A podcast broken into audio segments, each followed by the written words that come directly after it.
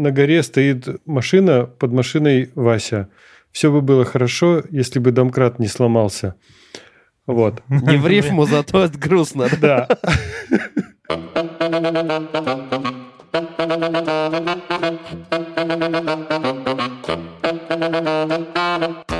Всем привет, с вами очередной подкаст «Серебряная чпуля». С вами Лева, Миша и Антон. Привет. Я не знаю, какая будет ситуация, когда эта чпуля выйдет. Она у нас через полтора месяца, поэтому все все равно на карантине. Это хорошо, все сидим. Мы тоже на карантине. Пишемся мы дома, да. Да. Сегодня у нас Антон, который Бивзюк, и как ни странно, наверное, уникальный вариант. Наверное, все наши слушатели про него знают. Думаешь? Да, я думаю, да. Мне кажется, про Асхата не все знали, а про Антона все знают. Это очень, очень, очень странно сейчас. Антон, что ты такого сделал?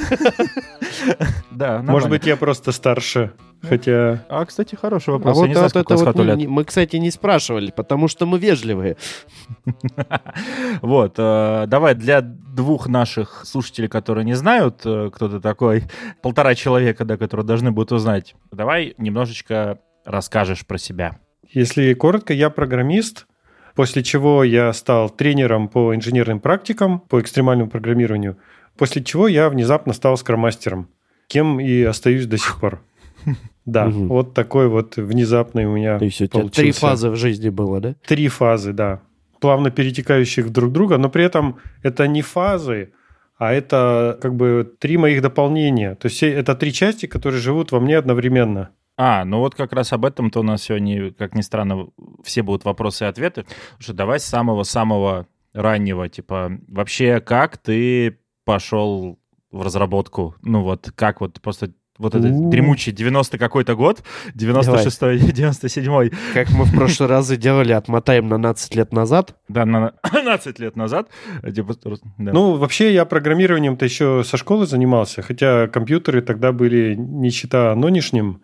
То есть Давич это не то, что нонича было, да? Там БК 001001, всякие Ямахи у нас были. Ну, кстати, я жил в Тынде. Тында – это столица Бама, Северо-Амурской области. Городок на 60 там, тысяч человек.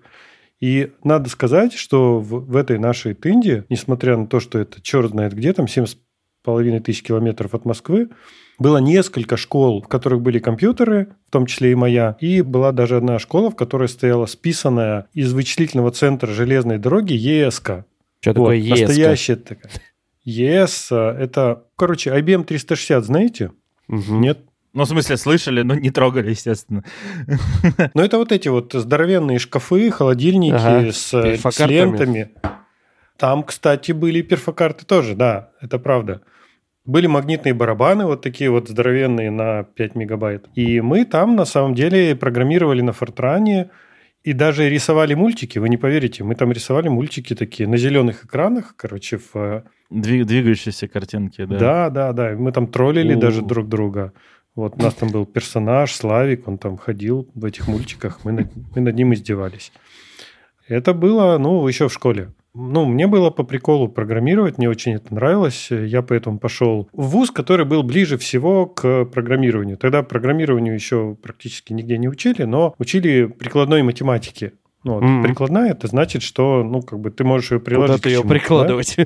Мгм, да. Ну, линейка там, вот это вот все. Как подорожник, да? Ага. Да, блин, прикольно, что я тоже заканчивал прикладную математику с теми же мыслями, только мира здесь у нас. То есть, И типа, я думал, что меня там научат программировать.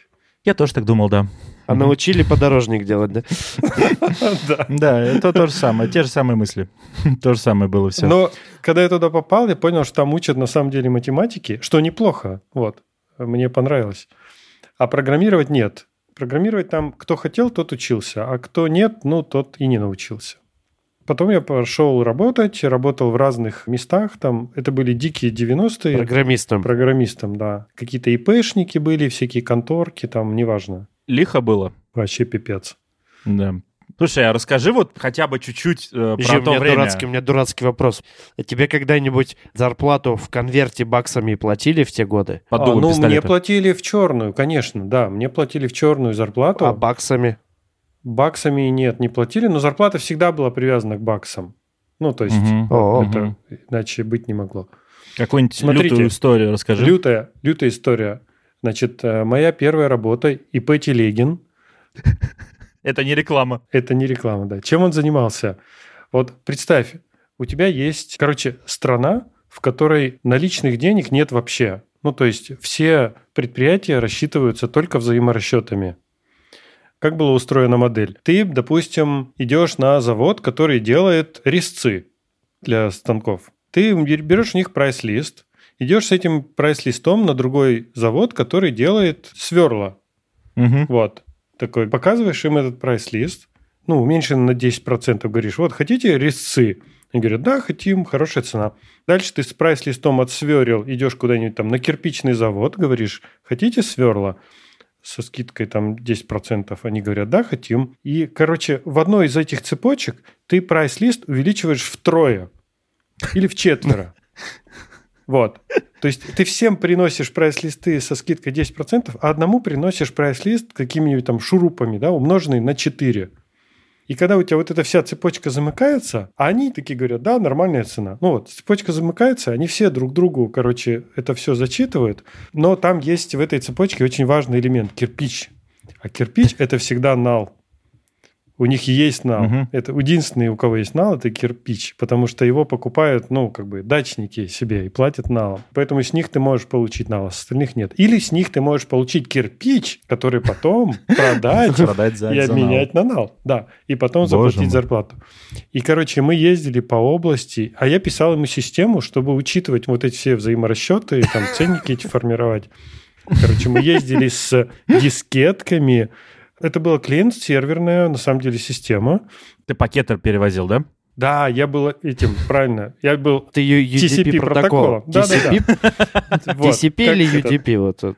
Я тогда не знал таких слов. Ну, короче, я ездил вместе с ним на его бэхе куда-нибудь в там в Тулун за 100 километров, значит, к директору какого-нибудь там местного цеха, втыкал ему дискетку, чпоньк, получал от него заявку, вез потом в офис, и, значит, там эта заявочка к нам приходила таким образом. Интернета, естественно, не было тогда еще. Был Фидонет, ну, вот это все было очень Мгм. весело. А еще был peer-to-peer. То есть мы, когда хотели погонять в какую-нибудь игрушку, то А, мы коннектились кидали напрямую это. по модему. Да. Да. вот это было клево.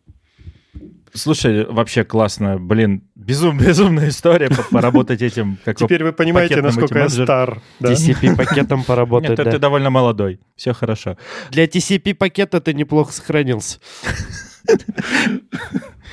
Смотри, как хорошо ты сказал, что интернета не было. Слушай, ты сказал, и многие ребята тебя знают, и вообще все по поводу, что ты XP-практик, XP-коуч, вот это вот все. Вопрос, как ты об этом узнал? Об этой практике? И вообще, как тогда информацию отыскивали? Это же, я так понимаю, было не в 2005 году и не в 2010, это же раньше было примерно. Смотри, мы перескакиваем примерно на 10 лет вперед, Ого. когда я оказался в Нижнем Новгороде и попал в Intel. Да, нет, а нет, ну просто мне интересно, если есть там что-то рассказать, можно это вставить как какую-то За ди- эти дикую 10 лет историю. что-то было, кроме кризиса Конечно, было. 98 года? Че было?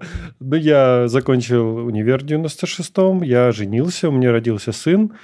Я поработал какое-то время на вычислительном центре железной дороги в Иркутске, а потом меня пригласили в Intel в Нижний Новгород, и я переехал туда.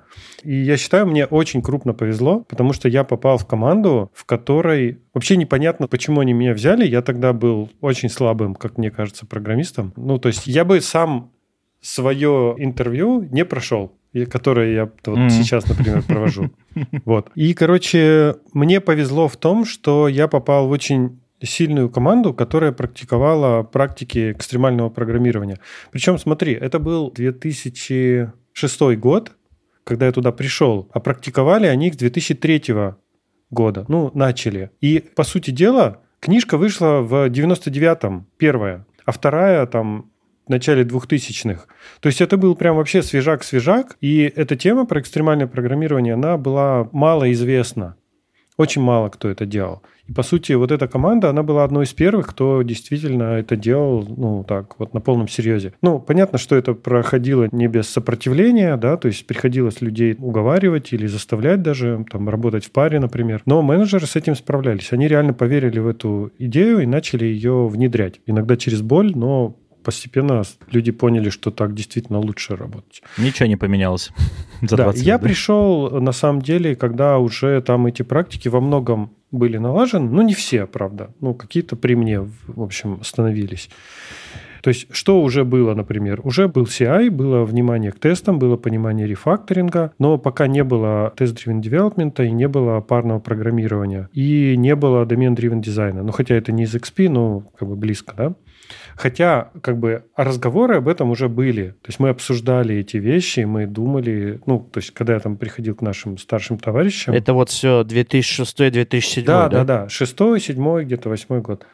Вот, они мне всегда задавали вопросы, там, типа, а это вообще entity или value object? Я такой, что? Что вообще? О чем вы?»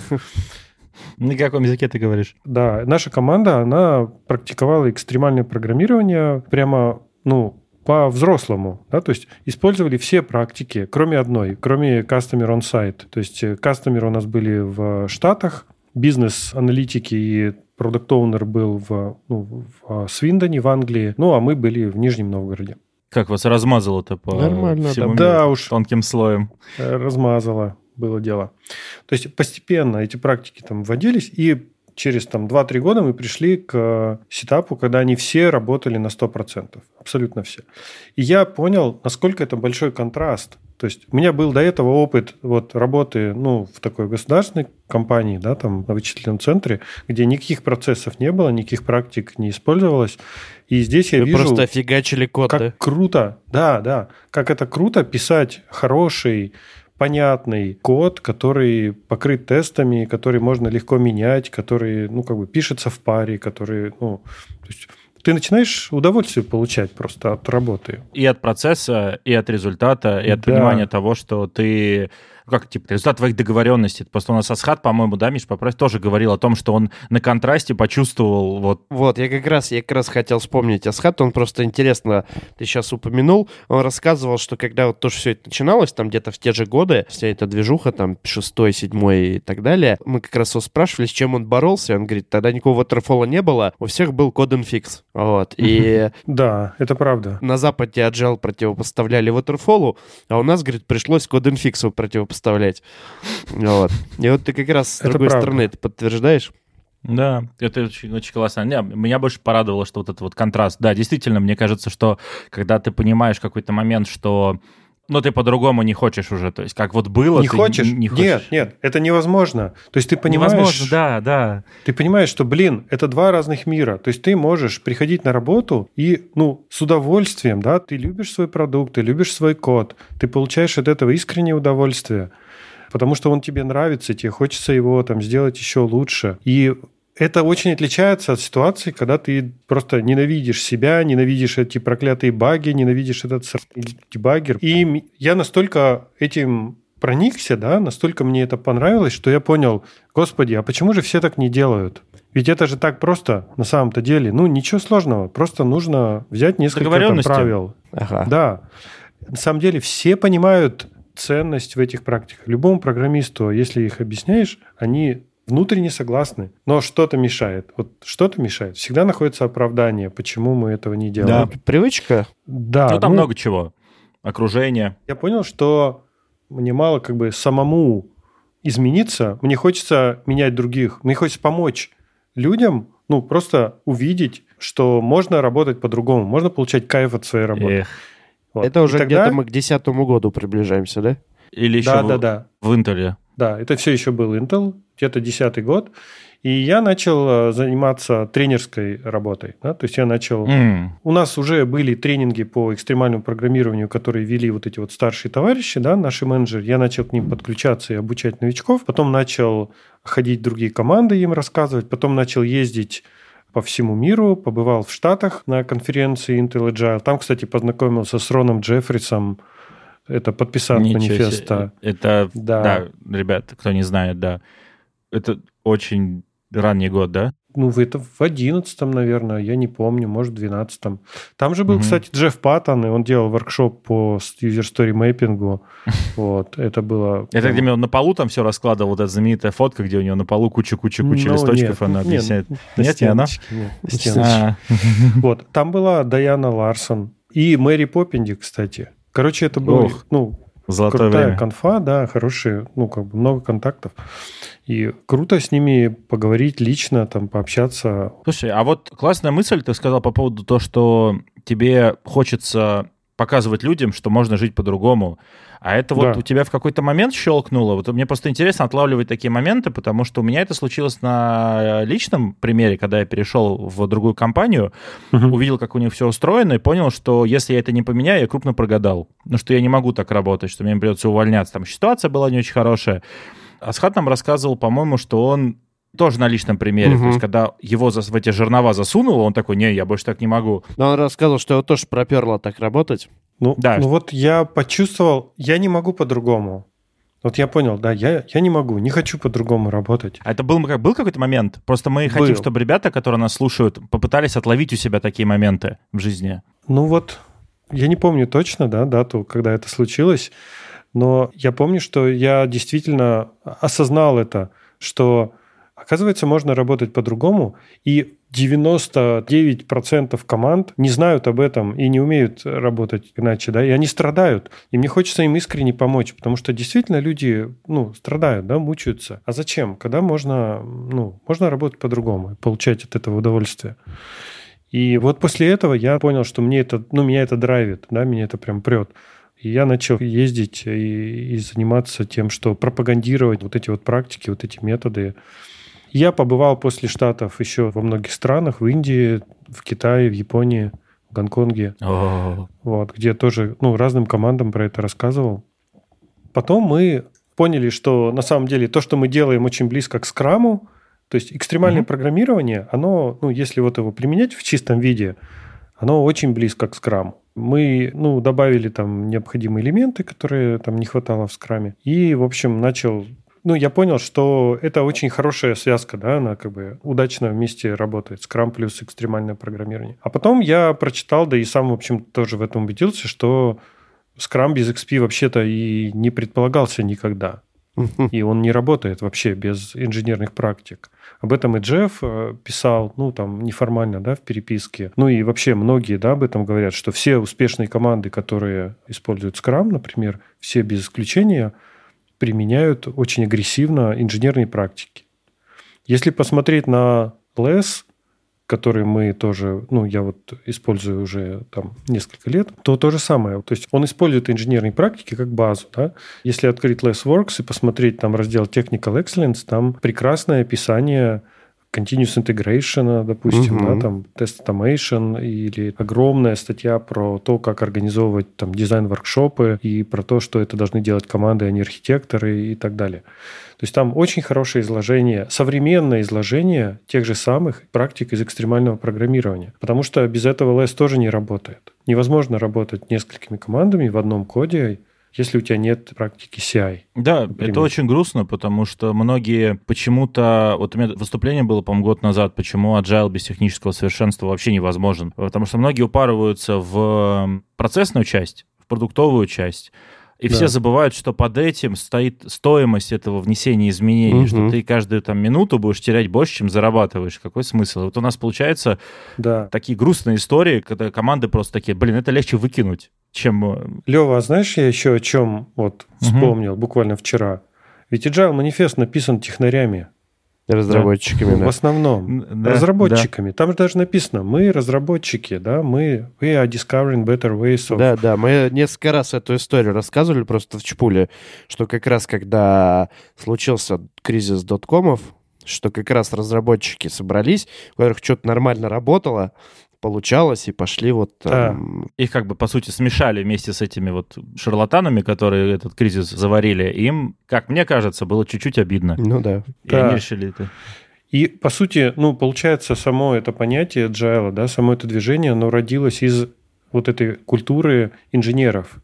Мгм. Инженеров именно прикладников, правда? То есть из среди были очень сильные люди, ну, типа Мартин Фаулер, тот же Кен Бек, Рон Джеффрис. Я думаю, нашим слушателям будет интересно, чтобы мы чуть-чуть, возможно, подискутировали, пообщались на тему, что такое инженерное, вот ты сказал, инженерное мышление или как-то так. Мне кажется, они не очень понимают. То есть я думаю, что это мышление, когда ты решаешь проблемы логически с помощью каких-то там крутых штук. Ну, то есть, когда ты решаешь с помощью логики и доступных И какой-то инструментов. матери. Со стороны, да. Ну, просто, типа, не все у нас ребята слушают, они инженеры, они, в принципе, могут не очень с разработкой. Вот. Поясни чуть-чуть, как ты, что ты думаешь. Ну да, ты прав. Инженерный подход, он отличается тем, что человек с инженерным подходом, он анализирует проблему, да? Он, как правило, пытается ее происследовать, найти в ней какие-то закономерности, найти какое-то общее решение, которое решает, как правило, не только эту проблему, но и целый класс проблем, да, и потом это решение, ну, уже, в общем, ну, как бы... Еще и почелленджить его у себя в голове, расстроиться, да, придумать да. второе решение да. и решить его, найти еще да. баги и еще раз расстроиться. И так и не написать строчки кода, да? Да. К сожалению, это типичный подход инженерный, да, которому часто даже учат в институтах, ну, и к которому многие привыкли, и, ну, до сих пор находятся... Многие программисты находятся в плену вот этого майнсета, да, что нам нужно тщательно продумывать проблему, прежде чем пытаться ее решить. И вообще нужно строить универсальные решения, потому что, ну, господи, мы же специально у себя прокачивали все эти скиллы в голове, да, чтобы сразу подумать обо всем и только потом что делать. И так проходят действительно дни, недели, месяцы, а строчки кода нету. Да, слушай, да, вот да, получается, да. смотри, ты как раз подводочку сделал к тому, что программисты учатся делать так, как... Э, учатся учатся Но писать. это не то, что имели в виду авторы манифеста. Да, да, да. да. То есть они вот как раз... Просто, просто, да, такая история, что у нас контекст обучения у вот прикладных инженеров такой, что, как ты сам сказал, пытаемся в общем виде проблему решить. Авторы манифеста в другую сторону начали это заворачивать. В другую. Ну, они же манифест собрали из разных кусочков, да, из разных конкретных угу. фреймворков, методологий и практик. И, например, в экстремальном программировании, а наш сегодняшний подкаст, он же больше, наверное, про него будет, правда? Про тебя. Как пойдет. А, как ну пойдет, вообще про, про тебя. Окей, вообще окей. про тебя, да. Там есть ценность простота, и оно делает ставку на простоту. То есть как раз это полностью противоположный подход. Мы не хотим сложных решений, мы хотим быстро поставлять ценность. Для этого решение должно быть простым. Простое решение быстро сделать, легко понять и легко выкинуть или поменять. И вот эта угу. легкость, с которой мы играемся с кодом, понимаешь, вот это стиль XP, который мне очень близок, который мне нравится, что это игрушка, которую ты можешь легко поменять, э, изменить или даже выбросить, потому что она дешевая. И ты легко можешь делать две игрушки или три и выбрать из них одну, которая лучше ну, лучше Никаких подошла. монолитов на пару миллионов строк, да? Нет, Никаких некогда монолитов. этого делать. Некогда. Вот. Да. Лучше сделать там три решения, найти из них одно, два выбросить и потом его развить. И что-то от него тоже отвалится, и это нормально. Да. К сожалению, многие сейчас пытаются топить за производительность, за качество, ну не за качество, скорее как программисты. То есть да, мы не хотим скорость. делать. Ты знаешь, нет. Ну наоборот, мы же движемся в эту сторону просто очень медленно. Индустрия да, идет к да. микросервисам. Это абсолютно та же идея. Не понравился тебе сервис, тебе проще написать новый с нуля, чем исправлять старый, и задеплоить да. его с нуля в другом контейнере, чем поддерживать старый. То есть эти же идеи, именно идеи, да, они реализуются сейчас в другой форме. Вот. Это круто. Ну да, просто есть некое, не знаю, может, не поветрие, какое-то ощущение у некоторых людей, что, типа, выкидывать это плохо. Ну, то есть я вот часто такое встречаюсь, типа, вот, да. это же не совсем про то, что ты сейчас говоришь, это скорее даже относится и к продуктовой разработке. Типа, когда у тебя владелец продукта говорит, типа, слушайте, я чувствую, что это так, я понимаю, вот у меня есть такие-то такие метрики, давайте сделаем, если не сработает, выкинем. И народ такой начинает ему мы тут, типа, не веники вяжем, мы не готовы, типа, постоянно все переделывать, это же все рушится. Ты что, чувак, мы два месяца это писали, как мы это можем да, да, да, да, Выкинуть? Но это, но это другая, это психологическая проблема получается. Да, да, да. Да, но я просто чувствую это, что да. Вот Антон рассказал про то, что его вот, э, принципы заложены в инженерной культуре поставлять быстро и просто ценность, его как бы вдохновили, да? Немножко проговорили про то, как к этому люди приходят, потому что их учат решать комплексные проблемы, и это, возможно, хорошо, потому что открывает какие-то чакры системного мышления. Но угу. потом в реальности сложно, потому что очень тяжело расставаться с тем, что ты вот так долго и тщательно над этим чах. да. Да. да. Вот, я так чуть-чуть просуммирую. И вернемся к истории жизни Антона, потому что там есть занимательный сюжетный поворот. Давай, Миш. Расскажи. Да. А я не знал, да? А об этом вы узнаете в платной версии Чпули. Вот Вот и первая подписочка пошла, ура! Да, надо же как-то монетизировать это в непростое время. Ладно, давайте. Короче говоря, все бы было хорошо, Про Smart Step Group. пока... И да. как ты стал тренером? Знаете, я вспоминаю такую частушечку из детства. С матом? Ой, Нет. На горе стоит машина, под машиной Вася. Все бы было хорошо, если бы домкрат не сломался. Вот. Не в рифму, зато это грустно. Да. пирожок, это пирожок, да. Пирожочек такой пошел. Так вот, все бы было хорошо, если бы нас не выгнали, короче, оттуда, из Интела, не сократили. А! Что ж ты с этого не начал?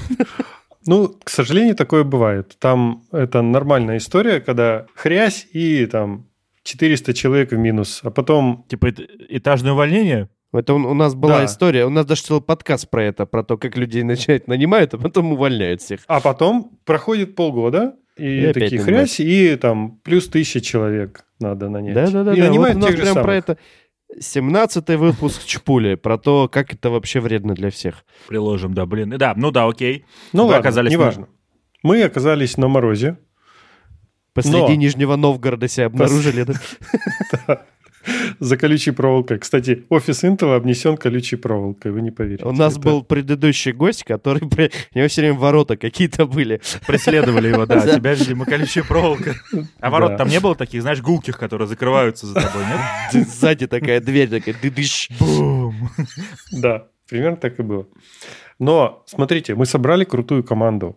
Это была очень классная команда сильных людей, которые отлично сработались друг с другом, да, которые прониклись вот этой всей культурой и практиками, и скрамой, и экстремального программирования. И нам было безумно жаль потерять эту команду, потому что что бы произошло, если бы ничего не делали, они бы не остались без работы, да, они бы с легкостью ушли. Кто там в Харман, кто в какую-нибудь Телму, кто в Меру. То есть в Нижнем полно компаний, тогда туда Тиньков, кстати, пришел, Яндекс, ну как бы все бы нормально устроились.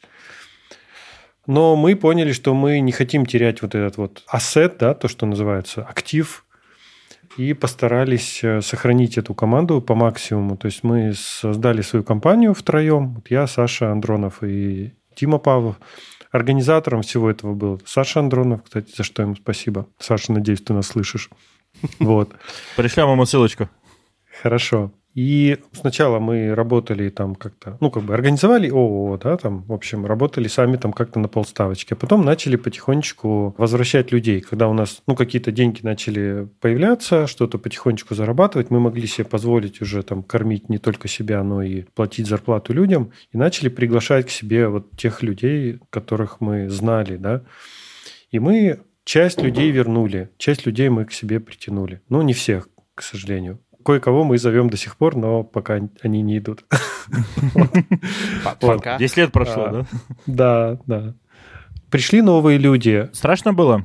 Ну, было страшно, было очень страшно, да. Было страшно. Это Это, вообще жесть. это потому что, ну, Intel очень комфортная компания с точки зрения стабильности, устойчивости, уверенности в будущем. То есть ты там, если вот просто ровно работаешь, ты можешь там работать 25 лет до пенсии, и у тебя все будет хорошо. Вот. То есть Мгм, мгм. Если Все вас не гарантии. сократят. Но подожди, там же сокращают тоже. Ну, во-первых, есть возможность перейти куда-то там по внутренним вакансиям. Во-вторых, при сокращении тебе выплачивают 8 окладов. Нифига себе. Да, Приятненько. да. Хотя мне не выплатили на самом деле. Ну, потому что я ушел в другую команду раньше, а потом я уволился по собственному желанию, потому что я А. пошел в Smart Step Group. То есть, а еще это было стрессором, что не было по такой подушке большой, ну, хотя бы Не хоть было. какой-то. Не было. Ух, ничего Да. себе. Но я выбрал это для себя, потому что я понял, что мне там больше нравится, мне там лучше, и я там больше принесу пользы и своей команде, и как бы другим командам, и миру вокруг. И что мы сделали? Мы собрали относительно такую небольшую, но очень веселую команду разработчиков. Они делали проекты аутсорсинговые. Часть проектов мы пытались сами запустить. Ну, как любой стартап, он мечтает запустить свой какой-то клевый, гениальный продукт. И мы эти продукты тоже запускали. Естественно, ни один из них не взлетел, но это нормально. Вот. Да, нормально. Основная наша статья доходов была, это как раз проекты на аутсорсе, которые мы делали, плюс тренинги. С проектами на аутсорсе там какая история? Они тебе дают постоянную копеечку, но небольшую, но постоянную. И это хорошо. Тренинги, они не постоянные, но если уж ты его провел, Но то тебе привалило. бабахнуло, да. Да, там привалило бабла, и ты им обмазываешься весь, и тебе хорошо. Там несколько месяцев. Нормально. Да, нормально. А какие тренинги по XP? Да, тренинги по XP. Мы специализировались на вот рефакторинге, тест-driven development, юнит-тестинге, рефакторинге legacy кода. Вот это было прямо наша, наш конек. Никто этого не делал, кстати. Насколько я знаю, в то время вообще не было тренеров, кроме нас, по инженерным практикам. И в этом плане нам было очень легко работать, потому что ну, Но запрос был. нет конкурентов. Запрос был, но он был в разы меньше, чем, скажем, на тот же самый скрам. Мгм. М. Но у нас своя полянка, тем не менее, была. На масло, на хлеб хватало, да? Да. На вкусненькое, да. Слушай, а расскажи немножечко вот а, просто про тренинги затронули. Как ты вообще этому учился? Читать эти тренинги, проводить тренинги? Меня наругают те, кто тренера. Тренинги не читают, а проводят. Как вообще учился стать вот тренером? Где, что, какие у тебя там были лайфхаки, инсайты? Знаешь, во-первых, благодаря Intel, тому же самому, я многому научился. Потому что Intel – это компания, которая очень много вкладывает в обучение людей. Если ты хочешь развиваться, там есть все возможности. Например, там был прекрасный тренинг э, по презентационным скиллам. Presentation Skills, трехдневный. Его вел опытнейший спикер, опытнейший. Вот реально супер крутой человек. Женя Закублковский. Женя, спасибо. И ему тоже пришлем. И да, хорошо. То есть он отвечал за пиар Intel в России. И он часто выступал на конференциях, естественно, ну и вообще где угодно, да. И он вел этот тренинг. Причем он не просто рассказывал, как надо делать, а там мы работали в парах, нас снимали на камеру, мы смотрели на самих себя. В общем, очень много таких вещей он ставил, связанных там с голосом, с позой, с жестами, с вопросами, с работой с аудиторией. Ну, это был необходимый, на самом деле, навык ну, для там, людей, которые вот, занимаются какой-то публичной работой. Мгм. Это раз. Второе, я работал просто в паре с другими опытными тренерами. То есть, когда мы, например, там по скраму тренинги читали, то я ездил в паре с другим и смотрел, как он проводит, учился у них. Ну и как-то вот нарабатывал какую-то эту механику. Плюс я смотрел, естественно, как тренеры, да, которые приезжают к нам и там читают тренинги. Тот же самый Асхат с Никитой, например, они у нас были, и я у них Проводят, тоже учился. проводят. Проводят. Проводят. Извините. Проводят, проводят, проводят. Асхат с Никитой. Привет, Асхату с Никитой. Привет. Привет, Асхат и с Им тоже Никитой. пришлем. Всем пришлем. Заспамим личку. Так что я вот как-то так учился на практике, наверное. То есть вот э, классный на самом деле поинт, то, что ты в паре с кем-то вел и действительно смотрел на чужой опыт. И очень интересно, вот, что тебя, я не знаю, так повезло или осознанно это произошло, что ты вот базовый совсем навык это публичных выступлений, без которых в целом вот эта вся деятельность, когда ты кому-то что-то рассказываешь, очень тяжело работает. То есть тебе так, получается, повезло в какой-то степени. Знаешь, это как-то происходит само собой. Вот когда ты идешь к чему-то, вот ты выбрал свой путь, и тебе начинает помогать окружение. Ага, Ну, ну, хорошая да. мысль. Ты когда его транслируешь, У тебя возникают возможности, о которых ты раньше не знал. Главное Мгм. определиться с тем, чего ты хочешь. Вот так вот. То есть, получается, ты в какой-то момент осознал, что ты Да. хочешь стать тренером, и Да. начал искать эти возможности, да? да, То есть такой, да. типа, во вселенную послал, типа, месседж. Ну да. Э, Месседж был в виде ОКР. Оу. Да. Теп- Теперь мы узнали, что тогда давно были ОКР в Интеле. Это стандартная интеловская практика. Они же из Интела, по-моему, вышли, да? Да, да, То да. есть это какой год? Девятый, десятый? Ну, примерно так, не помню. Так что да, ОКР это не новомодная фигня. Да. Вообще очень много старых, не новомодных, клевых штук. Не поверите. Ну да. Родом из там 80-х, 90-х, да, которые прекрасно Двигатель внутреннего сгорания, например. Э, Парное программирование. Да-да-да. Как это к скрам относится, ДВС? Я физик, мне надо было как-то выпендриться, Хорошо. отстань. Все, давай. Давай дальше, Миш, давай дальше. Ладно. Ну так вот, Smart Step Group. Компания просуществовала три года. Мы очень круто поднялись на теме вот этих тренингов. Мы стали, по сути, ну, завоевали себе имя. Постепенно мы начали не только тренинги проводить Правильно, да? Да. Мы начали работать как XP-коучи. То есть мы приходили в команды, работали вместе с ними две недели внутри, а потом их спрашивали, хотите продолжать с нами работать или нет. И если хотите, то давайте продлевать контракт еще на две недели. Ну или на Платите месяц. денег теперь две недели. Нет, платите кстати, денег интересно. сразу, платите денег сразу, но, Но на если не недели. понравится, да, то мы через две недели расстаемся. Причем платите денег, ну, нормально так, много. Но если не понравится, то все окей. И мы так проработали полгода с Альфа-Лабом. Альфа-лаба хорошее место вообще. Мгм. Да, Такие очень были. хорошо. Столько народа породило оттуда умных. Параллельно мы тренинги эти читали там для Райфа, вот, внезапно. Ну, короче, как-то замкнулась. вышли, да-да-да, вышли на московский рынок таких крупных э, корпоративных заказчиков. А потом очередной у нас э, разворот такой, да, произошел. Мы познакомились с Федором Овчинниковым, То Ага. есть э, совершенно случайно, в общем, в Фейсбуке он написал, что ищет команду разработки. Мы ему написали, что здрасте, мы вот как раз команда... Это мы твоя команда разработки. Это мы, да, твоя команда мечты. Та самая. Давай работать. Значит, мы пообщались с архитектором, с Андреем Маревским, с их э, тогдашним CTO. Прекрасная девушка Галия, очень красивая. И ей пришлем. И ей пришлем, да. Галия, привет. Андрей. Маревский, привет. И вроде бы все было хорошо, и мы так друг другу понравились и улыбались, а потом Федор пропадает на две недели, и вообще ничего, ни ответа, ни привета. Ага. Мгм. И мы такие, видимо, что-то пошло не так. Ну, наверное, надо спросить. Написали им письмо, типа, что там, как дела? А он говорит, да, мы тут передумали. И мы тут нашли другую команду где-то, я не помню, в Воронеже там или в Ростове. Ну, где-то. Не в типа- обиду будет Воронеже в Ростово, нет, но вы нет, лучше, при да. всем моем уважении, да, к Воронеже и Ростову. ребятам. Но они, короче, в три раза дешевле. Ага. О, ох уж эти самые мамины, как сыны маминой подруги, которые в три раза дешевле, в два раза лучше. Вот. В Два раза лучше, да. Шесть раз эффективней. Мы, конечно, это начали там чесать свои затылки, но мы понимали, что невозможно в три раза дешевле быть. Ну, серьезно. То есть это если ты там не платишь налоги, не снимаешь офис, сидишь дома действительно там за своим личным ноутбуком там или компьютером, да, ты И экономишь тебя не на всем. существует. Да, ешь Ты доширак, студент. и, возможно, ты студент, да, то тогда, наверное, ты как-то в ноль выходишь. А у нас никак не получалось. И мы сказали тогда Федору, слушай, ну давай мы там скидочку сделаем, конечно, не 66%, да, я не Ага. помню, там сколько мы, 15-10% скинули.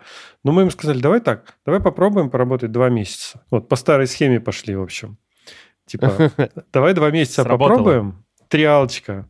А если что, то мы расстаемся, если не понравится. А если понравится, то продляемся. Он говорит, хорошо. И мы начали работать с их командой, перемешались. То есть мы не отдельной командой работали, а ну, перемешались. Три человека были... Интегрировались. Да-да-да, интегрировались. Три человека были в Нижнем и три в Москве. И мы вместе работали над общим продуктом, над общим бэклогом. И мы, помимо того, что мы писали код, мы еще и обучали их, как, собственно, работу построить. Да? То есть как бэклог приоритизировать, как из него выкинуть все ненужное. Зачем вы написали этот документ на 28 страниц, когда можно было просто рассказать Одним словом, да, там типа, да. одним. Да-да-да. Тем более, все равно будет все не так, как вы нарисовали. А. И вообще, половина из этого вам не нужно. Объясним. Мы вам сейчас расскажем, почему. То есть, ну, как бы построили именно итеративный инкрементальный процесс, плюс э, инженерные практики, конечно, сразу у нас были, ну, там, с тестами, с всем вот этим, с парной работой. И они поняли, что, ну, мы не просто так, да, стоим в три или в два с половиной раза дороже. И Федор решил продолжать, и мы проработали так еще год или там чуть больше, а после этого он приехал к нам и сказал, хватит э, заниматься ерундой, давайте объединяться. Вот. И мы объединили компании, и, в общем, часть людей переехала в Москву, часть осталась в Нижнем, ну и сейчас вот эти люди, они там по-прежнему работают в Дода. Что поменялось в тот момент в твоей жизни, когда вот ты, ну, это такое большое решение на самом деле, то есть это, ну, как мне кажется, непростое, там будет два у нас вопроса, одно вот типа вот конкретно в твоей да. жизни в этот момент. Ну, смотри, когда ты в своей компании, то ты сам себе хозяин. Это очень клевое ощущение, что, понимаешь, вот тебе вообще не надо никого спрашивать. Вот ты думаешь, а не покрасить мне офис в синий цвет? Раз и покрасил. Или такой, а какой ноутбук мне купить? А какой хочешь, такой и купил. Или там, ты принимаешь абсолютно любые решения. Что хочешь, то и делаешь. Правда? Да. Или, а какая у нас в компании будет политика, не знаю, там, политика затрат на командировки? А давайте будет такая, сколько хочешь, столько трать. Ну, то есть мы просто на здравом смысле ничего не проверяем, людям доверяем. Ну, хорошо, давайте так поживем, посмотрим, как это сработает. Если мы не... Ну, мы будем считать, да, сколько мы, например, денег тратим. Если все нормально, то и значит работает. То есть э, был, ну, вот именно максимум свободы. И ты в своей компании, в своей команде можешь выстраивать любые процессы, потому что ты директор, по сути, и ты можешь увольнять людей, которые с тобой не согласны легко и непринужденно. И наоборот, привлекать тех, кто тебе нужен, потому что ну, он сходится с тобой да, по, там, по майнсету. Так что полностью развязаны руки. И тут, конечно, когда приходит Федор и предлагает объединить компании, ты понимаешь, что ты лишаешься этой свободы. Ну, то есть решение теперь конечно, ты не сможешь принимать точно так же на уровне всей компании, да, но зато у тебя появляются другие возможности. То есть, если раньше у нас были там 8 или 10 человек, да, команда в нижнем, ну, в которых мы могли выстраивать любые процессы, то сейчас у нас появилось 40 человек. И мы понимали, что мы будем нанимать больше, да, то есть там 100 будет человек, да, то есть э, у тебя есть IT, в интересной компании, которая близка тебе по ценностям, по майнсету, в которой есть э, атмосфера открытости, доверия, и тебе, по сути, SEO дает карт-бланш. То есть делайте, что хотите в IT. Вот. Я вам доверяю, делайте то, что считаете нужным. Ну вот. Но Круто. Да, круто. Просто такой вопрос для меня, вот лично, он как раз у нас там второй маленький связанный. Но в своей компании вы занимались многими разными проектами, это были разные контексты, скорее всего. Дода да, это все-таки да, да. один контекст. Но вы причем в интервью пишете, что вот было ощущение, что в Dodo мы будем делать то же самое, что и Smart State Group, только в большем масштабе. Вот да. после всего времени, вот это сколько прошло уже, оглядываясь назад, не маловато ли она была все-таки Dodo для вас, если вы нет, остались в Smart State нет, Group? Нет, конечно. Ты знаешь, в Smart Step Group у нас были очень такие короткоживущие проекты.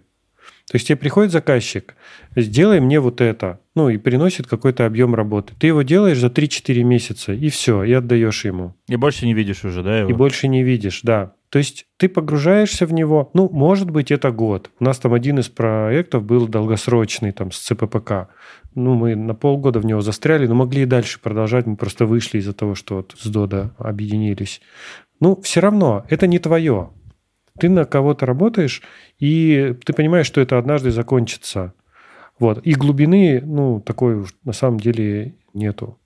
Вот. А в Dodo она была. То есть ты не только в IT погружаешься, но и в бизнес. И ты можешь на него влиять, ты можешь его разворачивать, да, ты можешь принимать, в общем-то, решения, касающиеся не только IT, а вообще всего. Это было я, я интересно. Понял. Это было интересно, да. Это другой масштаб. Это глобальная компания, мировая. Ну, то есть тогда Дода была открыта в 9 странах уже. То есть сейчас уже в 13. Ну, совсем другой масштаб. Количество их уже немало там. Уже и штука, и типа нагрузка, и вызов да, такой. Да. Хочу для наших слушателей пояснить, переговорить эту штуку. То есть масштаб и вызов оказался не в айтишной части, не только в айтишной, а еще в том, что еще и бизнес появился, и вы можете на него влиять, и это часть вас стала, и вы можете, как бы, получается, жить этим. Я правильно понял, что в этом вызов да. был? В этом был тоже вызов. Хотя, ну, если вот так вот э, оглянуться назад, то, конечно, в основном-то я был сфокусирован все-таки на IT. Мы распределили роли, вот нас трое, да, основателей, как бы Саша стал CTO, Дима стал ну, он был там долгое время продуктовнером. Сейчас, да, кстати, он сейчас и тоже остался продуктовнером. Ну, мы с Димой, на самом деле, вместе процессы выстраивали. В основном это была моя роль, да, но он мне очень uh-huh. здорово помогал. Uh-huh. И, конечно, к нам приходили запросы и от других смежных с нами бизнес-направлений, да, то есть приходили ребята из маркетинга, из отдела продукта, из э, supply chain, и мы им помогали. Но основной фокус, конечно, был в IT. И нам, мне кажется, удалось э, построить очень мощную agile культуру в Dodo. Вот, то есть этим я прямо могу гордиться. Там Это получились круто. сильные, сильные команды, сильные ребята. То есть мы и нанимали людей, и анбордили людей, и обучали их, и убеждали. Ну, в общем, по-разному находили к ним подход. Но в итоге все-таки большая часть, мне кажется, они прониклись этой культурой, и она там появилась. Да, и она там осталась. Да, она там осталась, и она живет. Переходим плавно к вопросу, а почему ты говоришь об этом в прошедшем времени, обо всем. Можешь ответить коротко, можешь никак не отвечать. Если не хочешь, мы это можем вообще, в принципе, этот вопрос вырезать. Почему ты больше не в Дода? А ты знаешь, а причина ровно та же. Это новый вызов, новый масштаб, новый челлендж. Масштаб захотел. Угу. Да, угу. да. Я пошел в Райф. Ну вот я уже два месяца в Райфе. В Дода было у нас 12 команд. И 4 скромастера. В Райфе 100 команд и 40 скромастеров. То есть это на порядок больше. А сложность, да. она больше, чем на порядок. Да. Вот. Неугомонный. Не останавливаешься. Да. Со времен да. Нижнего Новгорода. Получается, ты в Дода для себя на плато развития вышел? Как у тебя доформулировалось это? Ну, мне кажется, что если спрашивать себя, где я больше принесу пользы, то вот здесь, в Райфе, там, где я сейчас. То есть там и я больше востребован, и мне тоже больше нравится, потому что там сложнее. Угу. Вот. Угу. Интересно. Такое ощущение вызова, ощущение нужности и, самое главное, масштабности и такого чего-то великого. Ты да, делаешь что-то сложное. Да. да. При этом я безумно благодарен Дода за опыт, и мы прекрасно расстались. То есть там у меня полно друзей, мы с ними продолжаем общаться, переписываться. И с Федором мы на прекрасной ноте расстались без всяких там конфликтов. И он мне очень теплые слова написал напоследок, что, в общем, ну, на самом деле это правда, что я всегда останусь частью Дода. Я это чувствую, я это знаю. Это правда. Ну, я знаю, что люди, которые там остались, они продолжают мои вот эти идеи развивать. И это круто. Вот. Но ну, приходят такие моменты, да, приходит время расставаться и двигаться дальше. Блин, угу. это... Это, это хорошо. Ну, это круто, что ты такой осознанный. Поэтому тебе, как к осознанному, а, следующий блок вопросов. Давай. По хардкору пойдем. Слушай, у меня два вопроса. Ты сказал, что ты вот хочешь больше пользы приносить там, ты где сейчас, и поэтому вопрос такой. Вот как ты сейчас ну вот ты в 2020 году, надеюсь, в 2020 выпуск выйдет, как ты подходишь к изменению организации теперь? Может, у тебя какие-то фирменные лайфхаки есть? Может, кто-то что-то сможет у тебя умного наслушаться? Может, мы? Не, мы точно все украдем себе в голову. У нас запись останется. Ну, ты знаешь, на самом деле в Райфе когда я пришел, уже очень много сделано было. То есть организация как таковая уже трансформировалась. И это большая заслуга руководства. То есть угу. вот э, Сергей Монин и Борт, они сделали... Ну, я не видел таких вот масштабов трансформации ни в одном другом банке, если честно. То есть они за два года перестроили полностью структуру. Они выкинули всю вот эту матрицу классическую, всю иерархию. Они построили продуктовые команды. И вот это самое сложное на самом деле. Да? Это то, что требует серьезнейших решений управленческих с самого верха, да? потому что это именно структура. То, как у тебя организованы команды, да? то, как они вот организованы в продукты, то, что у них есть именно там один продукт оунер и один бэклог, то, что они там максимально независимы друг от друга. Вот эта вся структура, она уже была выстроена, когда я пришел.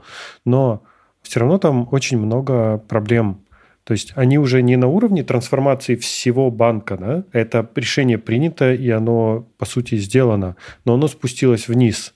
Ну, проблемы спустились вниз, да, потому что многие команды ну, как бы их никто не спрашивал, хотите вы или не хотите вот так вот меняться, трансформироваться. Их просто, ну, вынудили, да, это сделать. И им сложно, их бомбит, их штормит, им, ну, они переживают из-за этого. И вся вот эта нагрузка сейчас по переживанию этого шторминга и нормализации команд, она сейчас ложится на скромастеров. А скромастера, ну, это на самом деле девчонки, да, которым по 20-25 лет, и им сложно им реально сложно. Ну, иногда они воспринимают всерьез. Иногда у них, ну, действительно не хватает какого-то опыта. Часто житейского опыта, просто чтобы справляться с, с агрессией, да, с какой-то... И им нужна помощь. Понимаешь? Да. То есть э, банк в этом смысле сделал выбор, и это самое главное, да? Он сделал выбор, что мы строим agile организацию. И мы это делаем не на словах, не на баннерах. Мы это всерьез делаем. Мы перестроили оргструктуру, мы ввели роль скроммастера, мы убрали менеджеров, мы скроммастеров подчинили напрямую председателю правления банка, то есть предоставили все возможности для того, чтобы эта культура ну, развивалась. И дали, по сути, карт-бланш. Да? Но теперь важно этим воспользоваться и вот, э, вот эти возможности реализовать. То есть нужно развивать скромастеров, нужно их поддерживать, нужно их усиливать, потому что у них уже есть сильные стороны, да, у них есть, допустим, база в виде психологического образования, и это очень хорошо, это сильные скиллы, которые очень нужны скроммастеру, да, но их теперь нужно усиливать с других сторон, например, со стороны инженерных практик или там со стороны коучинга. Так что это вот такая одна задача, да, крупная. Вторая, все-таки еще, несмотря на то, что вот как бы глобальные такие структуры сформированы, кое-где есть э, локальные там дисфункции, да, и локальные оптимизации. И вот на таком локальном уровне тоже приходится работать. И их Куча исправлять. работы, короче. Куча работы, да. Причем, ну, реально очень много команд, ну, много прям продуктов. В полях, да, вот прям да. Там on the ground level. Слушай, да, да, да. а хорошую ты просто сейчас мысль сказал, как раз на следующий вопрос просто про это. Ты сказал, что нагрузка основная, после того, как главные решения в компании были приняты, что прям они всерьез все делают, и основная нагрузка легла на тех ребят, которые называются скромастера. И вопрос следующий звучит как бы так. Ты можешь со стороны с высоты своего жизненного опыта подсказать ребятам, которые в эту профессию сейчас идут. Те, кто будут слушать подкаст, чтобы им было на что опираться. Вообще, с чего начать, на что внимание обращать? Вот твоя личная позиция. Потому что у всех как бы свои разные лайфхаки на эту тему. Интересно тебя послушать, потому что у тебя жизненный опыт, ну... Богатый. Значительный, значительный, богатый, да. С чего начать, чтобы стать скромастером? Да, вот первые шаги, а вот как себе соломки подложить, я не знаю, как себе подготовить. Потому что многие люди ведут в эту профессию потихонечку, она достаточно востребованная, и собирают как бы детские и взрослые грабельки, им очень тяжело, больно, и, может быть, чем ты можешь поделиться? Ну, во-первых, надо любить людей, надо любить людей, реально, вот любить команду, любить людей и быть готовым да. вкладываться в них, не ожидая от них, что они тебе даже спасибо за это скажут. То есть, угу. если у тебя получится ну, сделать из команды команду, скорее всего, они будут думать, что это произошло само. Это Сам их заслуга. Себе, да. Само по себе. То есть просто, ну, ты тут ни при чем. И к этому надо быть тоже внутренне готовым, что ты будешь вкладываться, отдавать всего себя, выгорать. Это безумно ну, сложная роль, вот именно с этой точки зрения. Да? И тут не нужно искать внешней какой-то мотивации, внешнего подкрепления, что я надеюсь, они это оценят. Нет, может быть, и не оценят. Надо быть внутри готовым ну, то есть внутри себя искать вот этот источник энергии и драйва, что я это делаю просто потому, что я это ценю сам. Вот я, я готов отдавать себя людям. Ты очень правильно сказал по поводу источника мотивации. У нас одно из предыдущих выпусков было про крайность, которая уже выйдет к этому моменту, про то, что если это становится твоим источником мотивации, и ты можешь не получать, ты начинаешь искать вот эти низковисящие фрукты, чтобы тебя хвалили за что-то. И да. это уже совершенно угу. другая, такая ловушка страшная на самом деле. Ты пытаешься делать что-то простое, ага. ты пытаешься избежать что-то сложное. Не в ту сторону да, систему да, да. лечишь.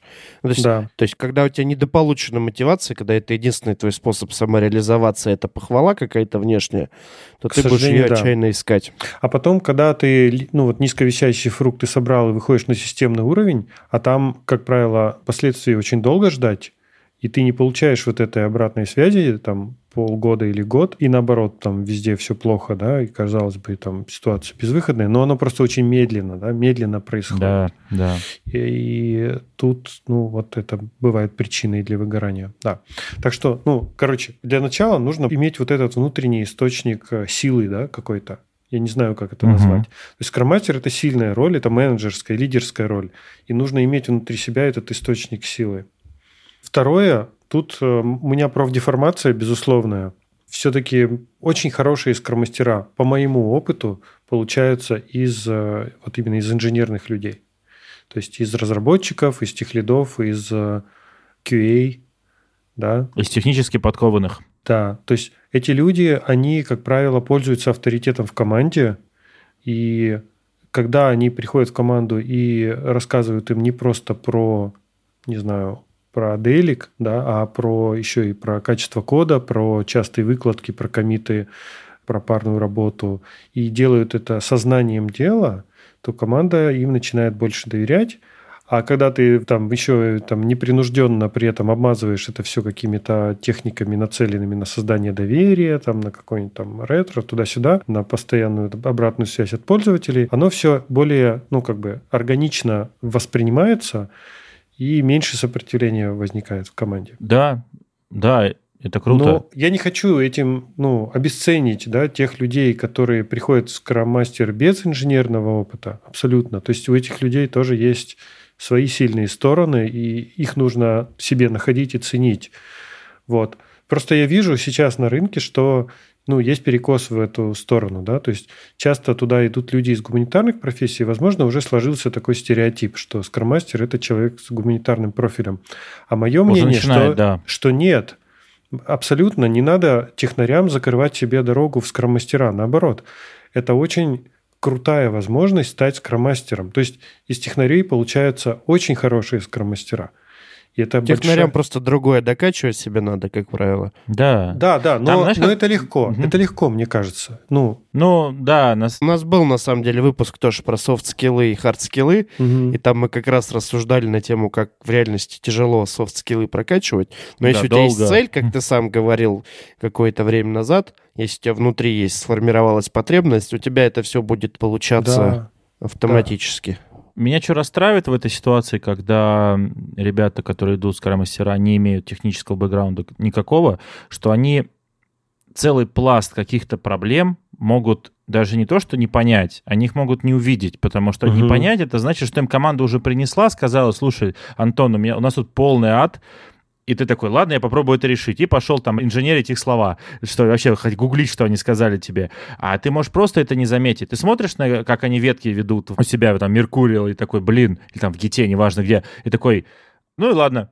Ну, типа, и- ну и ладно. И пошел дальше. Наверное, вам так лучше. Да, вам Самое интересное, Да-да. что в э, Professional Scrum Master третьем, который вот третий экзамен, там есть такой вопрос. Там есть вопрос, который строго технический. Там он, я не могу говорить, какой он, но там прям вот про ветки, про код, про обзор спринта и про полную жопу, который, и ты ее не поймешь. То есть вот так вот. Это грустно, потому что ребята могут не понимать, почему у них все ломается, почему у них команда э, там против них. Я вас, ребят, вы как-то драматизируете очень. Давайте как-то со стороны позитива добавлю. Техническим это всему можно научиться на самом деле. Можно. Практически любому навыку можно научиться, если осознать, зачем он тебе нужен. Да, да. Я просто просуммирую вот эту маленькую сюжетную арочку про то, что как бы мы поговорили про то, что у нас скромастер, он идет с каким-то бэкграундом. Он может быть гуманитарный, может быть технический. И гармоничный скромастер — это тот, у кого и то, и то более-менее нормально работает. Ну, Всё так, где-то лучше, где-то хуже. Вот, и поэтому офигенно осознанный подход к саморазвитию, каким ты хочешь стать скромастером, он сильно тебе же поможет. Он тебе же добавит лишних крыльев, размах твоих крыльев увеличит. Да, ты сможешь да. выше, выше Да, вы залетать. знаете, Э, Есть такая статья, да, 8 ипостасей скромастера на скроморге. И там вот перечислены 8, ну, таких как бы шапочек э, скромастера. Там есть и тренер, и коуч, и ментор, и менеджер даже внезапно, да, и агент изменений, и сервант-лидер. И вот я туда добавляю еще девятую ипостась, это XP-коуч. И мы когда делали толстовочки выпускникам школы скромастеров, там вот как раз все эти было, все девять вот этих вот ролей было, и XP Coach тоже туда включил. Ну, это Да, мое да. мнение, да, Да. что скромастер должен быть XP коучем в Надо том будет числе. книжечку приложить, ссылку Да. на Ну, мы как книжечку, раз- да. Как раз, собственно, ра- ради мнения-то эти все вопросы задаем. Да. Да. Супер. Давайте еще... У меня просто еще один каверзный вопрос. Мгм. Слушай, вот мы много сейчас поговорили про скромастеров и как ты к этому пришел. А как ты видишь развитие вообще карьерное скромастера? Откуда и куда он идет? То есть что для скромастера рост? Ты знаешь, я понял, немножко в сторону отойду, да, по теме. Я когда стал скромастером, оно как-то само получилось на самом деле. И потом я понял, что я очень люблю эту профессию, и я люблю скромастеров. Это было просто для меня открытием, насколько это большая роль. То есть я этого просто не понимал раньше, вот серьезно. Я читал Scrum Guide, я там как бы слушал людей, я ходил на конференции, но это совсем другое, когда ты это на своей шкуре осознаешь. То есть, смотрите, если вот к этим, опять-таки, ипостасям возвращаться, ведь каждая из этих ипостасей – это отдельная профессия, в которой можно бесконечно совершенствоваться и только за счет этих скиллов зарабатывать и спокойно себе жить. Да. Ты можешь быть крутым тренером и просто всю жизнь читать тренинги, даже по тому же самому скраму. И И нормально. будет в кайф. Проводить. Проводить. проводить. Это Простите. последнее китайское Простите, предупреждение. Я слышу от Проводить. наших подписчиков. Ой-ой-ой. Проводить тренинги. Или ты можешь быть фасилитатором, прокачать этот скилл, и быть фасилитатором многие люди этим зарабатывают. Правда? Да, у нас один из предыдущих гостей, Ну вот видите, например, можешь быть коучем, и абсолютно то же самое. Правда? Мгм. Тони Робинсон. Ну, зачем вы так? Тихо, все. Это мы вырежем. Нет, ты чё? Ты... Можешь быть XP-коучем. А есть Тони Робинс на TXP? Да, кстати, есть какой-нибудь зашкварный чувак, который прям не очень хорошо себя... Ну, не наш, может. Просто настала минутка офигительных историй. Нет. Слава богу. Ты, ты, ты сейчас методом полного перебора перебирался. Весь список такой, типа, этот нет, этот нет, этот нет, этот нет. Знай, где я Ну живу, да. знай, где я живу, знаешь, такой типа... Да-да, с этим я общался, с этим я общался, с этим... Не, не нормальный чувак. Окей, ладно, да, ну, да, в сторону чуть отскочил, сейчас Хотя? надо брать. То есть вот... Хотя... Вот, вот типа есть, да, каждая роль, которую ты можешь прям вот... Да, ты можешь ее качать всю жизнь. Реально. И этих ролей там пальцев одной руки не хватит, да, пересчитать. А скорее всего, когда ты будешь качать, то будут еще и какие-то новые нюансы появляться в каждой из них. Смежная, да. Да, то есть Мгм. возьми лес, например. Господи, сколько О, там, всего. вообще бесконечно. То есть ты такой открываешь принципы леса, ага, системное мышление, поехали. И все. Вот это отдельная область, которую можно Вернулся качать. через год такой, типа... Именно так. Или теория очередей. Здравствуйте. И то же самое, да, поехали туда. Годами. То есть можно бесконечно совершенствоваться. Как Нео, знаешь, такой, буч, я знаю Да. теорию очередей. Да. Но, но нет, все так говорят. Да, я знаю канбан. Вот. Но. Что, Канбан скользкая про дорожка? Меня спрашивали на ТТТ в скраморге, чем канбан от скрама отличается, и мы хотим использовать канбан. Типа, я должен был ответить за две минуты. Не надо, я теперь знаю ответ. Но не скажу. Понятно. Не скажу, вдруг кто-то из вас поедет на ТТТ, да, и думайте сами, типа. Да, это очень... Вообще это дико стрессово, на самом деле, когда тебе такой вопрос от тренера достается. С рандомный, причем можно... Он там один, получается, к 20 был мне шанс, что мне от, не- от нее вопрос достался. Мне достался. Я такой... Ничего, ответил. Поаплодировали. Вот, окей, да. И, и как ребятам развиваться? То есть, типа, качать планомерно каждую вот эту штуку? Знаешь как? Я тебе могу рассказать свой способ, как развиваться. О, давай, Надо классно. учить людей. Надо учить людей. Это правда. Оба. То есть смотри, как я развиваюсь. Ты говоришь, я знаю вот эту тему, и я готов вас там прийти научить и деньги за это взять. А на самом деле нет. На самом деле ты ни хера не знаешь. Ну, например, такое бывает. Так, так, так. Вот.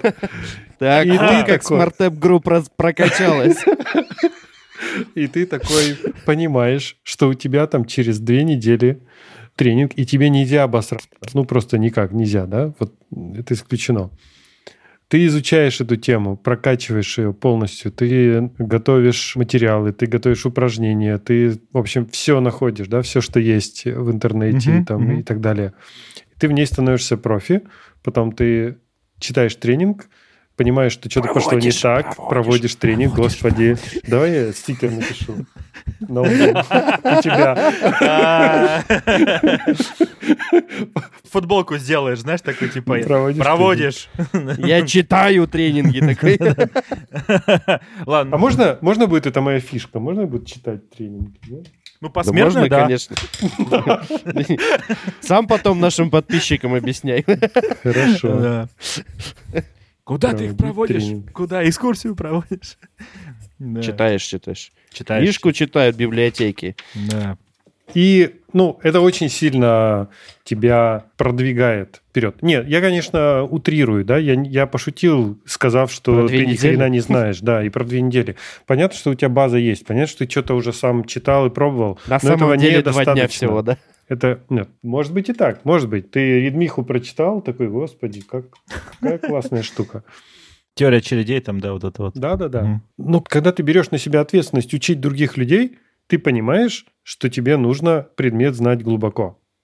Ну, меня лично это очень сильно мотивирует изучать его глубоко. И у меня так Ну, то есть, получается. э, Ну, может, это рецепт не для всех. за свои слова нужно нести ответственность, да, нельзя да. людям как бы какой-то, ну это внутренний такой, внутренний цензор, что ли, я не знаю, вот человек, Это мотиватор. Мгм. Это Да, мотиватор. Да, да. То есть, например, ты понимаешь, окей, мы там умеем, не знаю, там, читать тренинг по рефакторингу, но мы понимаем, что это там азы, да, основы, а людям нужно глубже, людям нужен там рефакторинг legacy кода. И мы знаем, Мгм. что на самом деле, ну, все уже давно там описано, да, есть вот там книжка про рефакторинг legacy кода, надо ее взять, поштудировать, поизучать, взять оттуда приемы, хорошо их там как бы изложить, придумать упражнения. Но сам по себе ты это не сделаешь. Ну, потому что вот такое, что мне поделать вечером, да? Сериальчик посмотреть или там как бы упражнение пописать к тренингу, который, ну, хз кто-нибудь купит вообще или нет.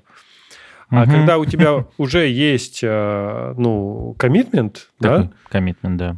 И все, деваться некуда. Ты такой сериальчик сразу откладываешь и идешь там готовить упражнения или практиковать эти упражнения, или, ну, в общем, что-то делать. Идешь и делаешь.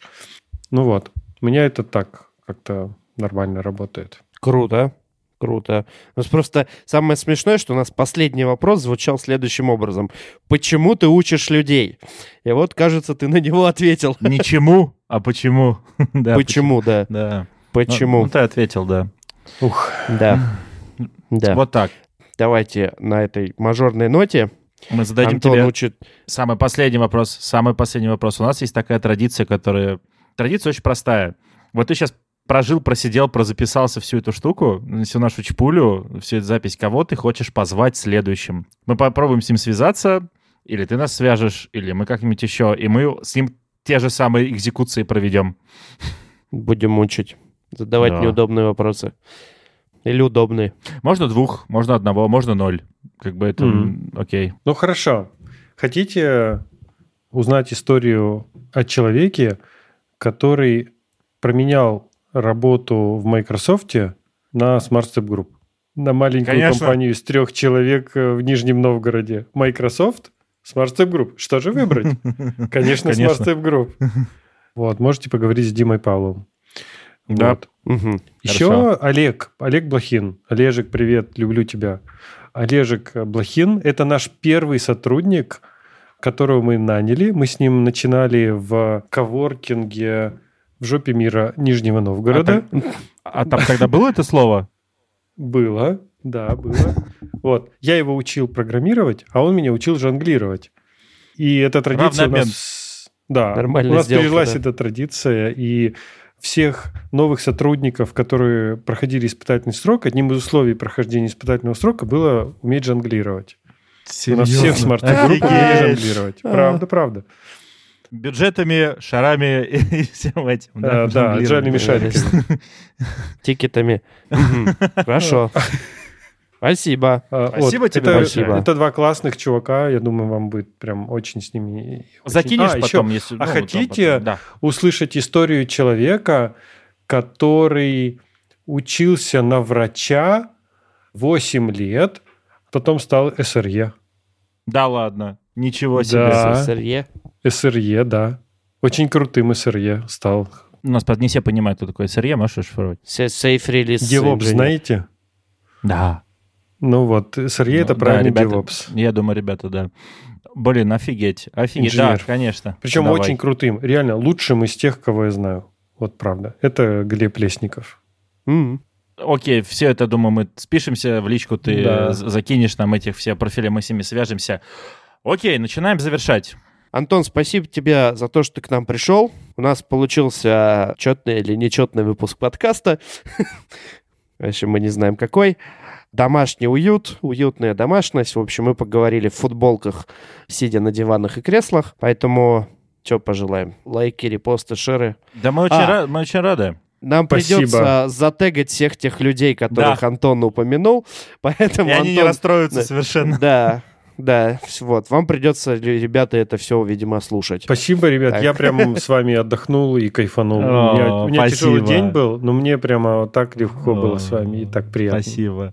Да. Класс. Всем спасибо. Всем спасибо, ставьте лайки, это очень помогает нашему подкасту пробиваться в топы, и это очень приятно. Пишите, комментируйте, кого, что, где позвать, что не так, что со звуком, а то вот внезапно оказалось, что на каком-то из площадок у нас там ребята жаловались, что типа звук прыгает, а мы даже не заметили этого, потому что какие-то там комментарии были скрыты. В общем, пишите, комментируйте, репостите, дайте послушать всем программистам, которые считают, что XP это плохо, и отправьте их в личку к Антону на Фейсбуке. В общем, вот это вот все. Да. Вдруг Антон до сих пор э, проводит тренинги по Да, XP. да, и вдруг внезапно. Вот. В общем, с вами был Миша, Лева и Антон. Пока. Пока-пока. Пока.